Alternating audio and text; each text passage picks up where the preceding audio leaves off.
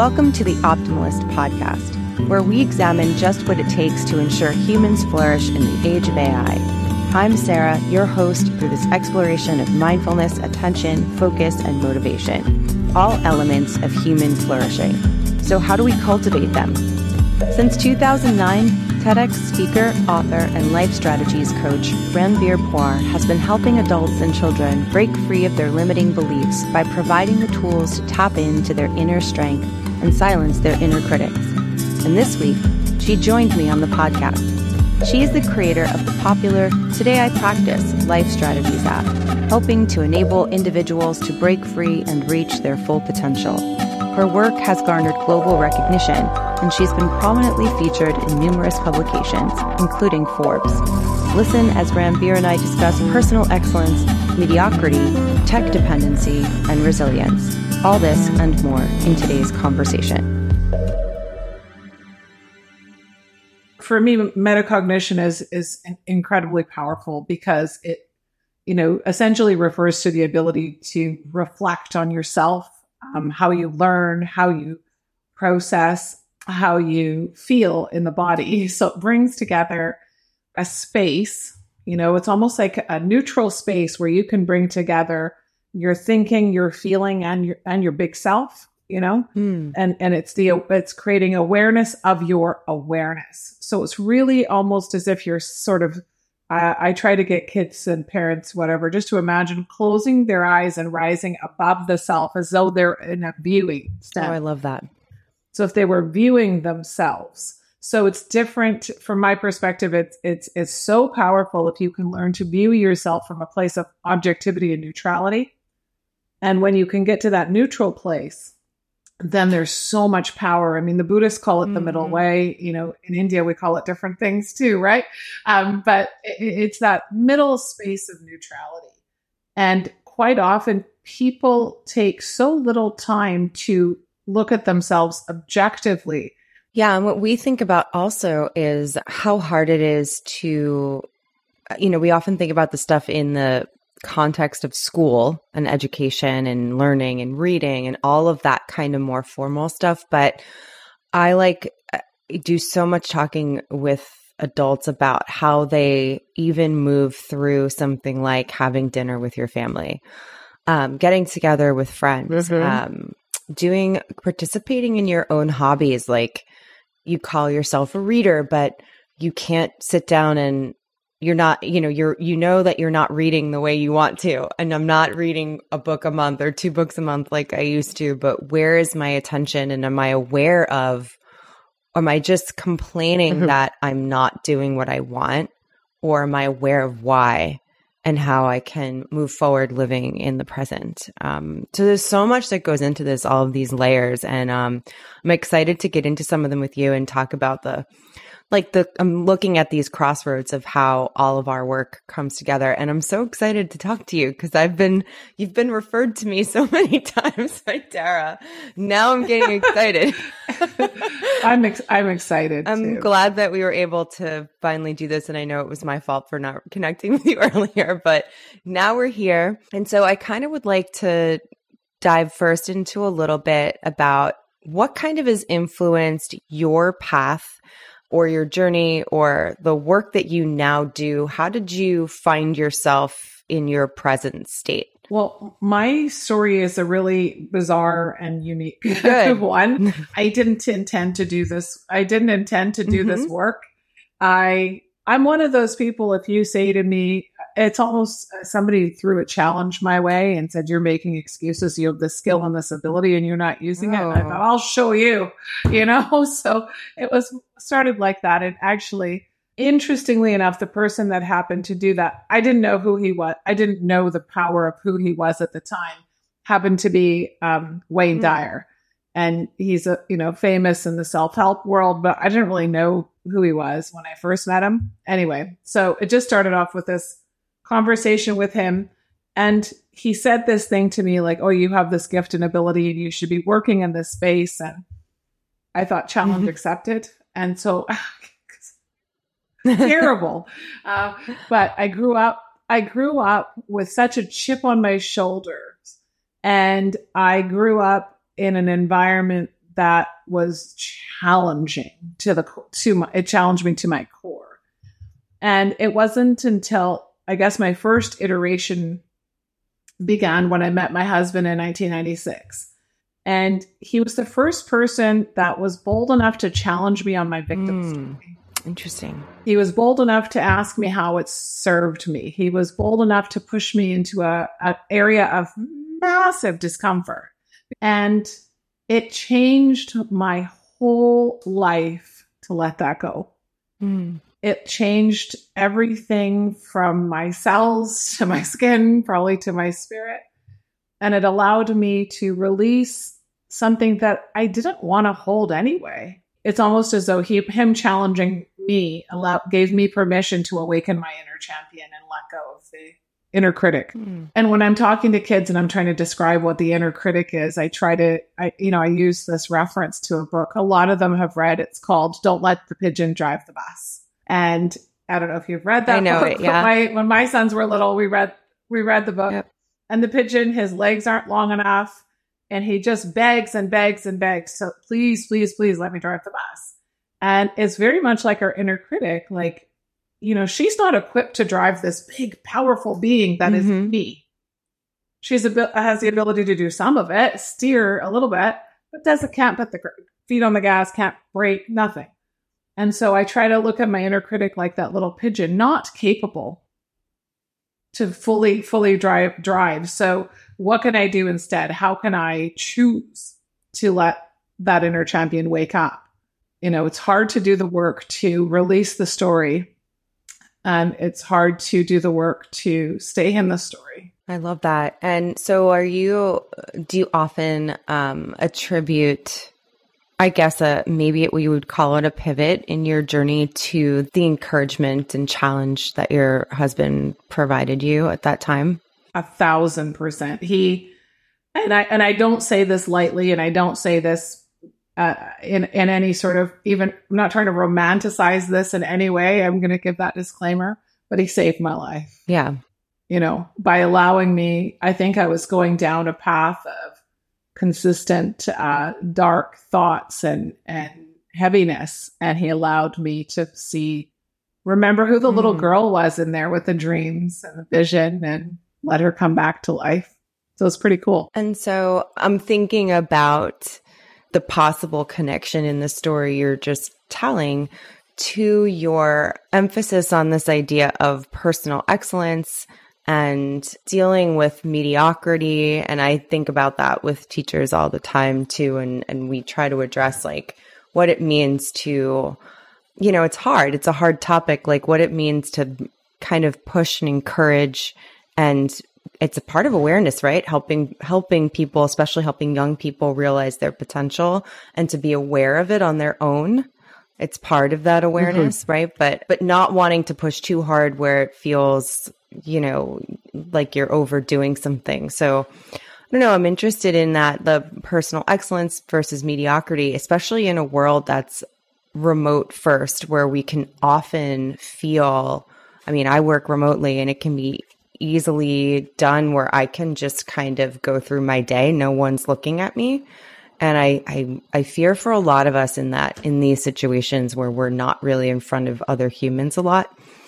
So I know I'm saying a lot, but you can kind of take this however you want, want to, and I can add to it. Oh yeah. I have, I have a, a lot of different cool. thoughts going through my head you know, I I have a saying uh, that I've had for a long time. I I say I say uh, stop measuring yourself with sticks that belong to others, and and get your mm-hmm. own stick. And so, getting your own stick is really actually figuring out who you are, and it comes back to that metacognition awareness of your awareness. I wrote a post that is titled "When I Realized I Was Ordinary, My Life Became Extraordinary," and in that recognition because I was so busy chasing the gold stars. I was so busy chasing recognition and trying to be special mm. that that meant that I would then if I was special and I got the gold star, that means somebody else didn't. It was this I wasn't chasing the gold star because I my inner champion thought I deserved the gold star. I was trying to beat mm-hmm. somebody. And so when I realized that I'm ordinary and I be, that's when I became extraordinary or my life became extraordinary is because I was able to feel secure in my abilities, my gifts, my potential, my challenges, secure enough that it didn't bother me what the next individual did or didn't do. It didn't shake me up on the inside. And I think when we can raise children to have that kind of inner mm. resolve, that they're elastic. And I use the the analogy of the trampoline. If you watch my TED talk, I, I talk about the trampoline. We want our children and our adults to be like the trampoline. People are going to jump on yeah. you. Guaranteed. That's life. And and if they didn't, you would never grow. So when they jump on you, the trampoline does dip. It has a dip, but it will bounce them back and come back to its natural right. state. But it's so complicated on the surface, but it's very simple when we go to use tools. I mean, they're ancient and in, in, in, my ancestral practices is but use the body. In the West, we're so wow. much in our minds. And and so look, teaching children how to anchor in their bodies and just doing simple exercises where they put their feet flat on the ground and feel the edges of yes. their feet. And and and just start to see what does that feel like to be supported and by yourself. Uh, yes, I mean, so that that is uh, obviously what I keep bringing the conversation back to. Like, it's one thing where we we learn this and know it and own it ourselves, and then we we coach younger people and we teach them or we model it for them. But then, how do we make sure that that awareness, that level, is there where they can do this on their own and they want to do it and they feel that? I think part of that is, and you're explaining it in some of your you know, the awakening part of your journey where the light bulb went off, like a million light bulbs seem to have gone off, but like that almost has to happen in a way where they, every individual, not just, we're not just talking about students here, but everybody has to feel that brain body connection. Like we can't just live in the body and you can't mm-hmm. just live in the brain. Um, you are not one of, or the no. other. Yeah, I was in a uh, lecture the other day where what it was about the mind and it was about mindfulness, but it was like kind of a basic training based on a book I had read a, a while ago. But there were over 280 people there, and it was a virtual thing. So there was a chat going on, and and uh, towards the end of it, the woman who was speaking said uh, she was giving an example of what you just mentioned about anchoring yourself, finding your feet on the ground, this groundingness. And she gave the example, the classic example of that's of the reason why we anchor ourselves to the breath or we think about the breath because it's something that you have with you all the time, is how she explained it. And someone said in the chat, can you please explain why we can't use something like our cell phone to anchor ourselves? Because that's also with me all the time. And it was the end. And I was like trying to help answer some of these questions because I, I felt like often, yeah. and you might feel the same, we're embedded in this kind of talk every day that when we are exposed to people that don't yes. think about this stuff, it's shocking to me how much we need this, these conversations. Like, you know, what's the difference between anchoring yourself to your breath and thinking about that, bringing you into the present moment, or your feet on the ground, or your hands on the desk in front of you, um, and what's the difference mm-hmm. between that and like literally meditating on the, your phone? I mean, that's a shocking difference mm-hmm. in balance to me that um, really just, I can't stop thinking about that from the other day because it just pointed, just really reinforced and reminded me of how different um, it is out there for people that are not thinking about this. And that's most people. And how prevalent addiction is mm-hmm. and how strong it is that the cell phone has become an extension of the self. Yes. In their minds, the cell phone is an extension of them. That is their lifeline. And it's so challenging um, to allow, uh, to, to, to believe that, that people think like that. Of course, it's mind boggling for us. I mean, I've been doing this work for over 14 years, mm-hmm. so I feel like I, I feel like I've heard it all, and even I'm for sure. me, that's a first. I haven't heard somebody say. that's why I keep bringing cell phone. You're like, you're like the fourth person I've brought it up to in two days. I'm like, can you believe this? but to me, it, that's you, you know, I can't remember the exact way the phrase goes, but it's and and I think we're all little children walking around in mm-hmm. adult bodies, and in, many on many days we are. Some days we're fully adult, but you know, I'm going to look up the the term uh, the the phrase, but it's such a powerful one. I feel like it's important um, because I don't want to wreck it. Totally. The child who is not embraced by the village will burn its down, mm-hmm. burn it mm-hmm. down to feel its warmth. Mm. The child who is not embraced by the village will burn it down to feel its warmth. And in many ways, it's a self burning when we're going to the cell phone and thinking that's an extension of the self. That is, a, you're burning yourself up inside because that's not authentic. That's not what your cells need. That's not what your nervous system needs. That's not what your spirit needs. That's not what your heart needs. It's it, it's so disconnected, and it is a burning of villages, and we need to come together in our space to to bring to options for those people that are realistic for them, that are accessible to them. Because we can't jump from a person thinking the cell phone's an extension of them to them meditating 20 minutes a day. Right. It's like an impossible impossible extension. Yeah, and this practice that they were explaining and and um, just kind of trying to give people a little bit of a jump start into doing themselves was really it was less of a full meditation and it was a question about how to get yourself to practice focusing or practice your attention and bringing yourself back from distraction for like 5 minutes a day. That kind of a thing. And it lends itself to elements of meditation, of course. But the grounding yeah. yourself in that in something simple in your breath or the environment around you or in front of you. I don't know. I would never jump to it being something like um, something that I'm holding. Um, so I just I just thought of a way that that person could use it. Yeah, they could use their cell phone, put on find some maybe binaural beats or something. Mm-hmm. You know, right get the right binaural beat, set the timer on Spotify for five minutes and they could put the phone next to them and close their eyes and just listen to the music with headphones. And then they would have to just make sure that they're, the idea was that you're only paying attention to one thing. And if you find yeah, yourself, to the music. yeah, if you find yourself um, drifting, you have to become aware of that. And are you aware of it? Did you, are you aware that your attention has gone elsewhere? And so now I'm realizing we could easily jump into my ideas about um, tech dependency that I wanted to talk about, but I wanted to just uh, quickly make sure that we all understood the concept of of mediocrity just before we move on. Like, are you sure.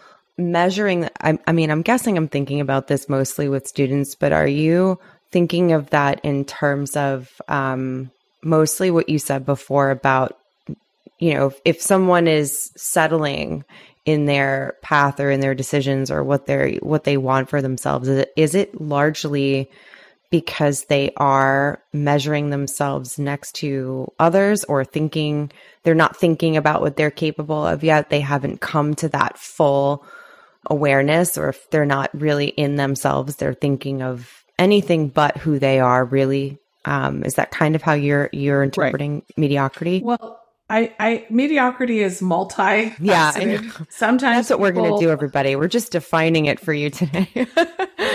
yeah, we're gonna we're gonna define we're gonna give you three different options, three different buckets for mediocrity. Uh, bucket number one, um, I think sometimes mediocrity is uh, akin to apathy, mm. and if you were to look at you know something, uh, for some people it is akin to apathy. They're, so they've given up on themselves. They don't have the internal roar to get out of apathy. So sometimes an apathy is fa- far more challenging than to anger. Yes. You know, it's a, yeah. it's got less of a, a juice, you know? So when you're apathetic, you're just like, ah, what's the point? I'm just going to get by. And we're all so familiar with that these days, right? We think we really are. Um, in different bare ways. minimum. Just yeah. do the bare minimum. Right. Yeah. Yeah. This is all they've asked of me, bare minimum. And I think a lot of that is a challenge coming from the education system. And I love the teachers. And I, I think it's, I'm talking more like curriculum mm-hmm. because I feel like their children know how to give you what you're asking for, but nothing extra. Mm-hmm. And so there's almost like they're being trained like, uh, uh, like robotically get just do the bare minimum, and that's all you need. And this is there's this sort of uh, messaging that I hear in the kids that I work with. Oh no no no! The teacher said if I do I just this, and then the other messaging they hear is stories of the progress. So the other mediocrity comes from their parents' story, right? So the, there's a apathy, and then the other mediocrity is there. The parent either believes the child's not good at math or whatever, so the child then adopts this concept, an identity of mediocrity because maybe they're not as smart as their older brother or their older sister or their younger brother. You know, like mm-hmm. it's how do they rank? So sometimes mediocrity is a, a ranking system that they get at home and then they bring to school. Yeah, I can see that definitely. Because they've been ranked that way at home. Right. And then other times, mediocrity is boredom. That is, they're doing the mediocre thing because they really don't want to do it. Right. And so, not boredom, protest, actually. Protest would be the better word. So they're mediocre in order to almost have a voice. Yes, I've seen that play out. You know, yeah, yeah, definitely. Yeah. And now I'm I am thinking about the um the tech part of this, this kind of all really does connect together because, especially since you said mm-hmm. you've been mm-hmm. doing this for about 14 years. And so, and I was, I was teaching for about 14 years. And in the time that I, I've been out of the classroom for a few years now, but in that specific time frame, just happened to be almost the exact trajectory of the cell phone being at its infancy. Like when I started teaching, I mean, I saw kids coming in with the first flip phones where maybe five kids had it in my entire high school roster. And then when I left, it was like, you know, kids trying to create Snapchat accounts for me. Like I, I saw like the whole trajectory had happened in that time that I, during that exact years that I was teaching. But so I'm thinking about your time doing this work and everything you're um, talking about and bringing up so far. But is there an effect on how you see people's ability to be resilient because of their dependency or the availability of technology now? Is it affecting the way people are able to bounce back or take on challenges or see that they have um, more like you know, kind of go against that grain of mediocrity. Like all of that, I think is related to resilience in some way. Um, and and do you see technology having an effect on that? Technology is so much a part of everything we're doing and our kids are doing, mm-hmm. and it it is a double edged sword. It you it wields so much power for growth and opportunity and learning. There are so many ways to learn through tech, and so I would say if your home is grounded and your communication at home is grounded, then the technology doesn't impact your children as much because they realize the reality versus the I call it the highlights reel R E E L versus the highlights reel R E A L. Oh, so nice. They're gonna they're gonna live in the R E A L because they have an understanding based on the adults that are role modeling. Mm-hmm. So there are going to be moms and dads and parents and grandparents that are going to be showing every a bit of their lives on their Instagram stories or every vacation, every bikini photo, every whatever, like every trophy the kid wins and the the parent externalizes it. And that is the program in that household. So then there could be other parents that don't that say social media is for these things. I I have uh, I usually write a lot. I've taken much of the year off from posting and writing because it was very very heavy mm-hmm. heavy load, and I just felt like I needed a break. But my kids have grown up. I used to do this thing on Fridays called Freedom Friday, and all the little kids that they went to school with knew that on Fridays, you know, their mom's going to post this Freedom Friday. It was something inspirational to think about or talk about. Mm-hmm. And so my kids, for uh, for uh, an example, have grown up seeing us using technology for work, for learning. So we've found cool games, um, math games, chess games, but mostly they use it to access their sports stats. So, mm-hmm. you know, how does their dad use their tech technology? He uses it to laugh, to watch movies, um, to be inspired, or sports stats. Right. So, as corny as or as trite as it sounds, the reality is a responsibility for that program starts at home. And I feel there's an age where the girls are impacted much, much more mm-hmm. Um, than boys on the social media and the tech. But for the boys, the technology has allowed them to connect during COVID, for example, lockdowns. They could, their social connections were allowed to still flourish because they could connect and play online. And I know one of my sons during the initial lockdowns, he started producing music. So technology ha- is this double edged sword and it has to come, you have to be adult about it. And I think that could be where things go a little south is that adults, you know, they, they go on their phones so much and then the children role model it mm-hmm. and end up doing what the parents are doing. Um, but then they lose their minds and get really angry so quickly because, oh, the child's yeah. on the phone. But then the child can't say, but I learned that from you, you know? So it, it it's a really complex and very individual sort of conversation that has to happen around tech is very much like nourishment, right? We know what you eat is going to vary from house to house. And so mm-hmm. how we nourish ourselves through tech or don't nourish ourselves through tech is very much like how we do or don't with food. I just started um, reading this book kind of casually with a group of teachers. I don't know if you know this book. We just started it and it's called, yeah, Attention Hijacked Using Mindfulness to Reclaim mm. Your Brain from Tech. But it was um, someone I interviewed on the podcast a few weeks ago. Rec- she hadn't read it, but she had heard that this author had this book. And we didn't know until we both picked it up and started looking at it this week that it's actually written for kids. It's not for you. Oh, cool. And then within it, yeah. because I, I was going through it and I'm like, hmm, this is kind of laid out in a way that doesn't look like it's for adults. and then I started reading it, and there's sections. I'm bringing this up because there's sections about um, tips for you as a kid or as a teenager to talk to your parents there's whole pages that are like a workbook of how to talk to the adults in your life about their tech consumption. And so this is it's just like huge. the latest, you know, obviously like big professional published piece of evidence, like in a long line of things that we're now hearing of teenagers stepping forward and being like, someone take this away from me because in my house, like everybody's in their own little tech bubble, but I, I know that it's bad for me and I don't know what to do about it. Like somebody help me. We talk about how it takes a little bit, it's only a tiny bit of time away for you to feel the difference in your body. But what happens when you keep doing that? And like we say, that practice, the practice every day, like you become all of the other things start to fall into place, right?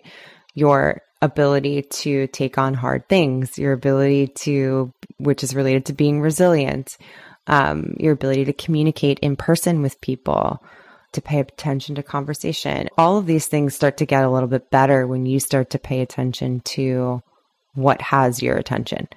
And it's just such a huge conversation. Definitely. Def- it is it is a huge conversation and and often children are the scapegoats or the punching bags for this tech addiction, which started with the adults because they're like the kid's not, you know, the seven year old's not going to be who hasn't been exposed to somebody on their phone all the time think that that's what I should be doing too. Right. If you were to ask even, you know, my eldest is almost 19. If I was to ask him, here's two choices. Envelope one, is we're going to be outside and we're going to play soccer or paddleboarding or do something outside and te- option you know for 3 hours and option 2 is you can sit on your phone and play games for 3 hours i you know the, the kid is want the kids want to be outside the kids want to be active they want their you know to be firing and wiring with you mm-hmm. they don't want to be isolated w- from you they want to be with you right because you are the sun and the moon and the stars for them. And there's that disconnect in the family unit that, you know, oh, you know, it's nothing to do with the parents. It has so much to do with them. And also coming back to the concept, I, I posted this in my stories from Dr. Kathy Yeo, Y-E-O. Mm-hmm. And she wrote, how disconnected have we become that we need clinical studies to prove to prove that nature is good for us? I know.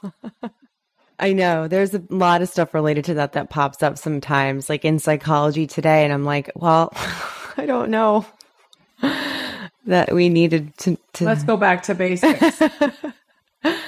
I, so I also did just want to before because believe it or not, we've been talking for almost 40 minutes uh, already.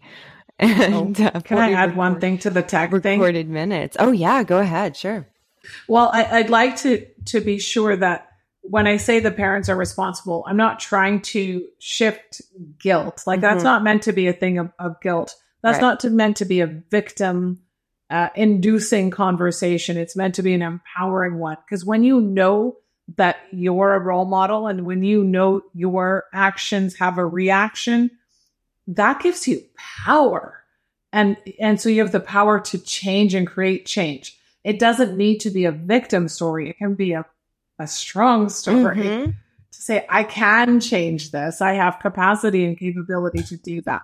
Yes, and that's something that we try to emphasize a lot here in our community when we're when we're talking to people about how to try to use our engageable software, the our app. It's like the idea is that mm-hmm. you are able to engage with the world in front of you. You can engage with the life that you that's real life and in in the present moment, but you don't feel like you have that ability. Like we can manage, we can manage ourselves a little better. We don't have to be amazing at it.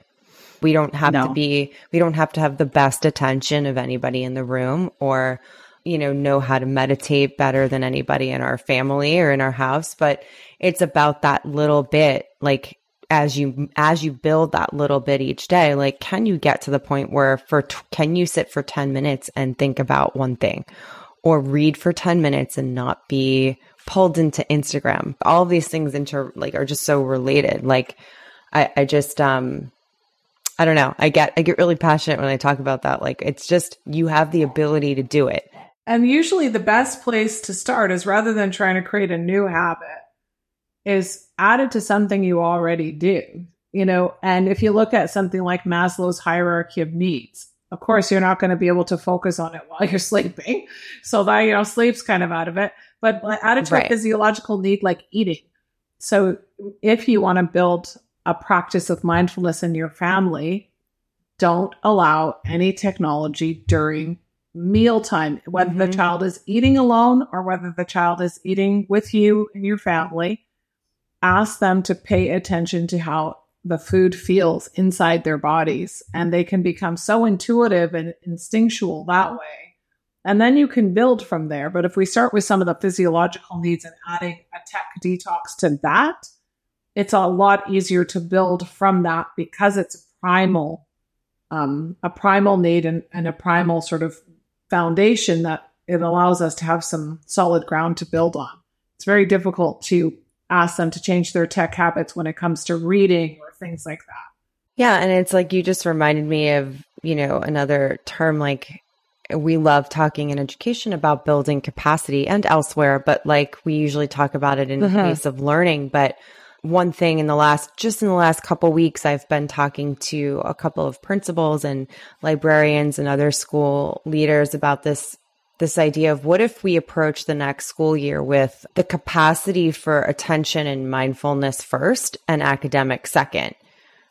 Like, what if your teachers, as they came back to school, instead of whatever assembly or meeting that they're going to be called into normally, it's all about like, where is your attention? What is your capacity to change the way you um, interact with each moment? Like, where is that capacity rather than jumping to your capacity for all of the other stuff that goes into teaching and learning and the official work of being in school and, and put that aside and think about your individual capacity. And it's so powerful when I talk to wellness coordinators and SEL coordinators who are doing this stuff and they see the change in adults, like when they start to see like, oh my gosh, like, I'm literally able to start my work day, my school day, and not feel like I'm rushing from one class period to the next because I'm actually enjoying each one of these moments as they are arriving. And I'm not thinking about yes. what I didn't do last period and mad at myself um, and judging yourself.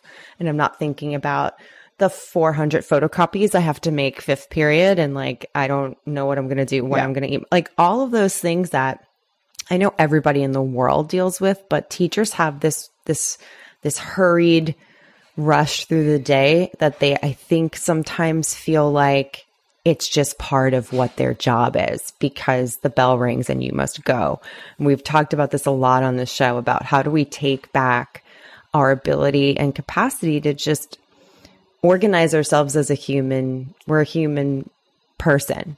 And I think that's what kids watch. And we all know that this, that our students are so susceptible to the way we act and feel and react to them as the day goes on. And how does it change if we approach the new school year thinking about our capacity for attention and mindfulness and resilience before we think about the academic part of our lives? And how does that change us? Well, it, it increases capacity for learning because it, the concept mm-hmm. of neuroception, my nervous system reads your nervous system. So if you're the teacher and your nervous system is off and it's in fight or flight, then so mine will attune to yours because you're the leader of the group. You're the, you know, the person guiding yeah. me. You're my coach in that moment. So when we can teach teachers to attune to that self regulation and understand that when they self regulate, then they can co regulate with the kids mm-hmm. and, ha- and having that, you know, real connection with them. And it comes back to asking them, why are they there in that job? And sometimes having a, a quick yeah. reminder. I get clients to put use tech, put it in their phone and have it pop up, you know, sometimes when they're learning. A, a question that I get them to ask, and it'll pop up three, four times in the day is, why is my life so great? Mm-hmm and it's, be- it's better than a gratitude journal because you're not forced to write it. You have to, your brain will start out looking for ways to answer the question rather than forcing yourself to write what's so good. And so you could ask, you know, you know, why did I choose to do this job as a teacher? Right. Ground in that, you know, that the bigness of why you picked your, to be a teacher, genuinely wanting to support and help and grow children. and when you go from that place, it's easier to bring up that good feeling in the body, you know, and, and there's a, so much science on the capacity of the heart, you know, to help regulate mm-hmm. you. And, you know, there's an old saying that says the longest distance in the world is from the head to the heart. Mm-hmm. And when we can teach our teachers to go from the head to the heart and breathe from that heart center, like HeartMath does a lot of that work, um, heart coherence and getting them regulated there it's powerful. It feels powerful to me. Even just hearing you talk about it, I can feel it. Yeah. You it, you can legitimately feel the difference. Mm-hmm. And it, and it and it's like I said, getting into that heart center. And it's old stuff. it's simple stuff. But they say simple is not easy. No, I know. And then you know? when we talk about it here, um, I'm sure you're experiencing the same. So much of it is feels contagious. Like you want to give that gift of what you're speaking of, of what we're speaking of to as many people as possible. And it feels simple to us. Like, well, just all you have to do is, is what we're saying because we've experienced the difference in the way your body feels and the way, I mean, it changes the wiring of your brain and you don't approach other experiences every day in the same way that you did before. Um, and so it can become where we feel like, well, just do this. It's going to feel great. But until people do really understand that they need it and what it feels like and, and what we've been doing to ourselves, that's kind of the opposite of healthy. Uh, it's, it's hard to, it's hard to really mm-hmm. talk about it. Uh, and so that's one of the purposes of this podcast and this, the community that we've built um, around all this work, which is the Optimalist community and our newsletter and all of that, is really to bring as many educators and parents into this conversation as possible and expose everybody to conversations with people like yourself from a wide range of fields who are using this language and working directly with families or with schools. Um, I think it's just so important for us to hear as many voices as possible And I'm just really grateful for. Thank you for the work you're doing. I'm grateful for the work you're doing and for um, Tara's beautiful connection of us um, over the months. Um, but the way we there was a yeah. couple a couple of steps of how we end every episode of this podcast, and uh, one of them is fun, and one of them is just kind of ending on a one sentence summary about mindfulness or attention. But uh, so I'm wondering, and you can answer any of these or none of these, all of these, whatever part you want. But is there anything that you are listening to or reading or even watching that maybe is inspiring to you or that would give people a fuller picture of what it is that you consume that be that is a full part of who you are. Well i mean attention is the most basic form of love. Mm-hmm. and when i start to think about it from that perspective and i pay attention to what i'm doing in the moment it makes me feel like i like and care about myself. Um, right now what i'm reading is preparing. I'm I turned 50 this year, so I'm read I'm created a book study club. Nice. And so I'm reading the book um, that I'm planning to share in September, which is Eastern Body, Western Mind. Cool. And um, that is what I'm consuming at the moment. Um, good. It sounds like a good thing to be consuming. Yeah, it's not necessarily aligned uh, in in this space in particular, but it is very good in anchoring the old with the new because even a lot of Einstein's, um, you know, findings were rooted in old Eastern philosophy. So there's ways to bring old and new together mm-hmm. to coexist. And I think there's beauty in that. Yeah. That's why I picked that book. I love that. Um, yeah, and, and bridge building. it doesn't have to always be. Um, we have people talk about all sorts of things on here that they're consuming, not always at all aligned with their work. Uh, we've talked about reality TV, like comedies, podcasts, oh. music, anything that you uh, would like would say like, "Hey, watch this or listen to this." What it's kind of cool. Oh, okay. Well, I would really like. I have on Spotify. I have some binaural beats lists, which I cool. consume every day. Awesome. Um, there are some that are great for focus, some that are great for just relaxing and clearing and mm-hmm. healing um, your mind. I like uh, I don't watch a whole lot of TV. I live, I have two teenage sons. and we, if I usually watch, I watch sports or some kind of action film where I close my eyes. um, I, I, try to hang, oh, that's in, funny. hang in there. Mm-hmm. Yeah. But, uh, you know, I think I'm a meditator and I like being outside. I like being with my family and my dog and mm-hmm. my friends. So I'm a pretty, I think when I realized that simplicity allows me to have magic in my life, it changed everything. Wow, that's like a perfect ending line. But we do have one more um, question. The question that to end sure. all questions here is just if you could, do you have a method of attention or working on attention or practicing attention that you feel totally works for you or that you've seen work for others that you would recommend? Sure. Uh, what I use to help my clients and myself get mm-hmm. inattention quickly, uh, believe it or not, is jumping jacks. Mm. And so they can help you when you feel anxious. The great thing about jumping jacks is they make you so big, your physiology changes and your brain gets signals that you're big and you're mm-hmm. confident and you're capable. So that allows mm-hmm. you to mm-hmm. bring attention to the present moment. The other thing it does is it jumping jacks make you almost out of breath no matter how fit you are, at one point you're going to lose. yeah. Breath. And they help you focus on breathing without focusing on your breathing. You have to think about breathing in order to get through them. They also do uh, a great lymphatic drainage because you're up and bounce. You know, the bouncing, mm-hmm. your feet hitting the ground allow you to really anchor somatically um, because it's getting the lymphatic system going, but it's letting you realize that every time you jump, the ground is going to catch you and it builds a sense of security in that. And at the end of it, almost everybody will be smiling. So they bring joy. Mm-hmm. So it's a really great, quick, easy practice. I've got clients that have their RX prescription is to, as soon as they wake up, they do jumping jacks now because oh, it changes the flow of their morning routine.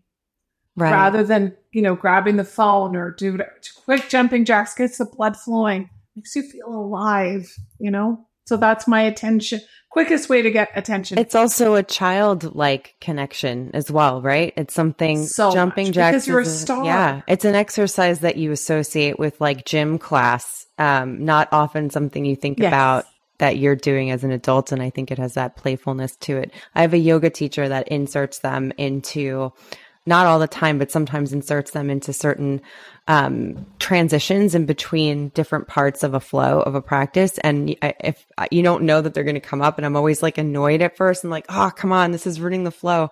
And then you're right. Afterwards, it's just like, oh, I, that kind of just changed the mood for a second. And then you go back to being like serious and focusing on your breath. And it just takes you out of that Yeah. space. And the idea is to always stay in beginner's mind, right?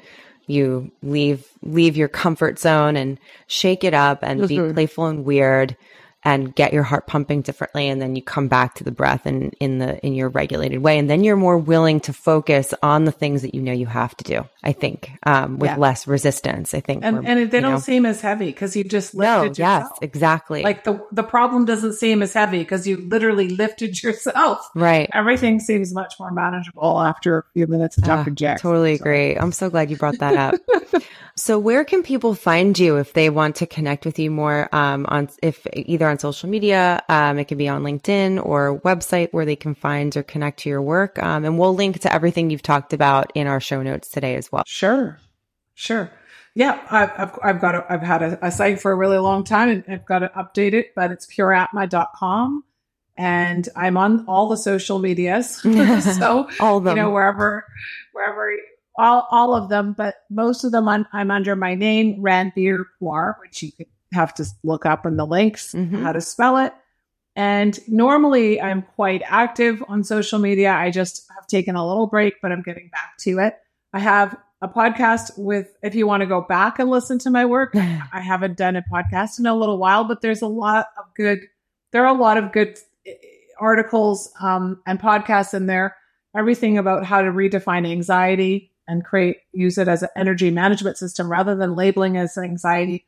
So I've got a lot of resources that are free because my mission is to try to reduce the barrier to access to this kind of information. So I try to pour my whole, whole heart and soul into it. Mm, So people that want to get this help and support that they need, that they can get it. cool.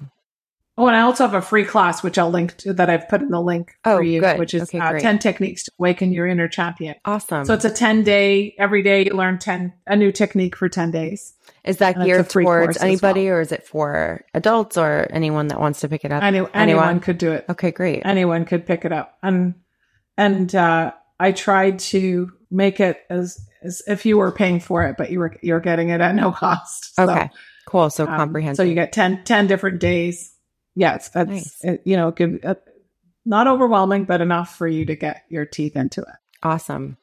Well, is there anything else you want to leave us with? Otherwise, I think I think um, that I think we're good. Uh, it was great to, to meet you and tara was right i think we're we're you know kindred spirits and i'm glad that we've connected and i look forward to getting to know you more I hope you're leaving this conversation feeling a bit refreshed by the way Ranbir talks about her epiphany in adulthood and her experience working with people from all walks of life to reach their full potential. That mentality is so aligned with the way we work at The Optimalist and, of course, to build Engageable. But I'm eager to know what you're thinking yourself. You can let us know by leaving a comment on Substack, a review in Apple Podcasts, and you can reach me on Twitter at scandela9. You can listen and subscribe to the Optimalist podcast wherever you love listening to great podcasts. New episodes are released every Wednesday, and links to all of these resources are available in the show notes.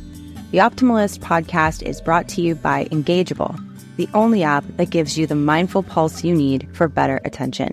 And it's free. Create an account today at getengageable.com or by downloading Engageable on any iOS or Android device. You can also follow us at Get Engageable on Twitter and Instagram.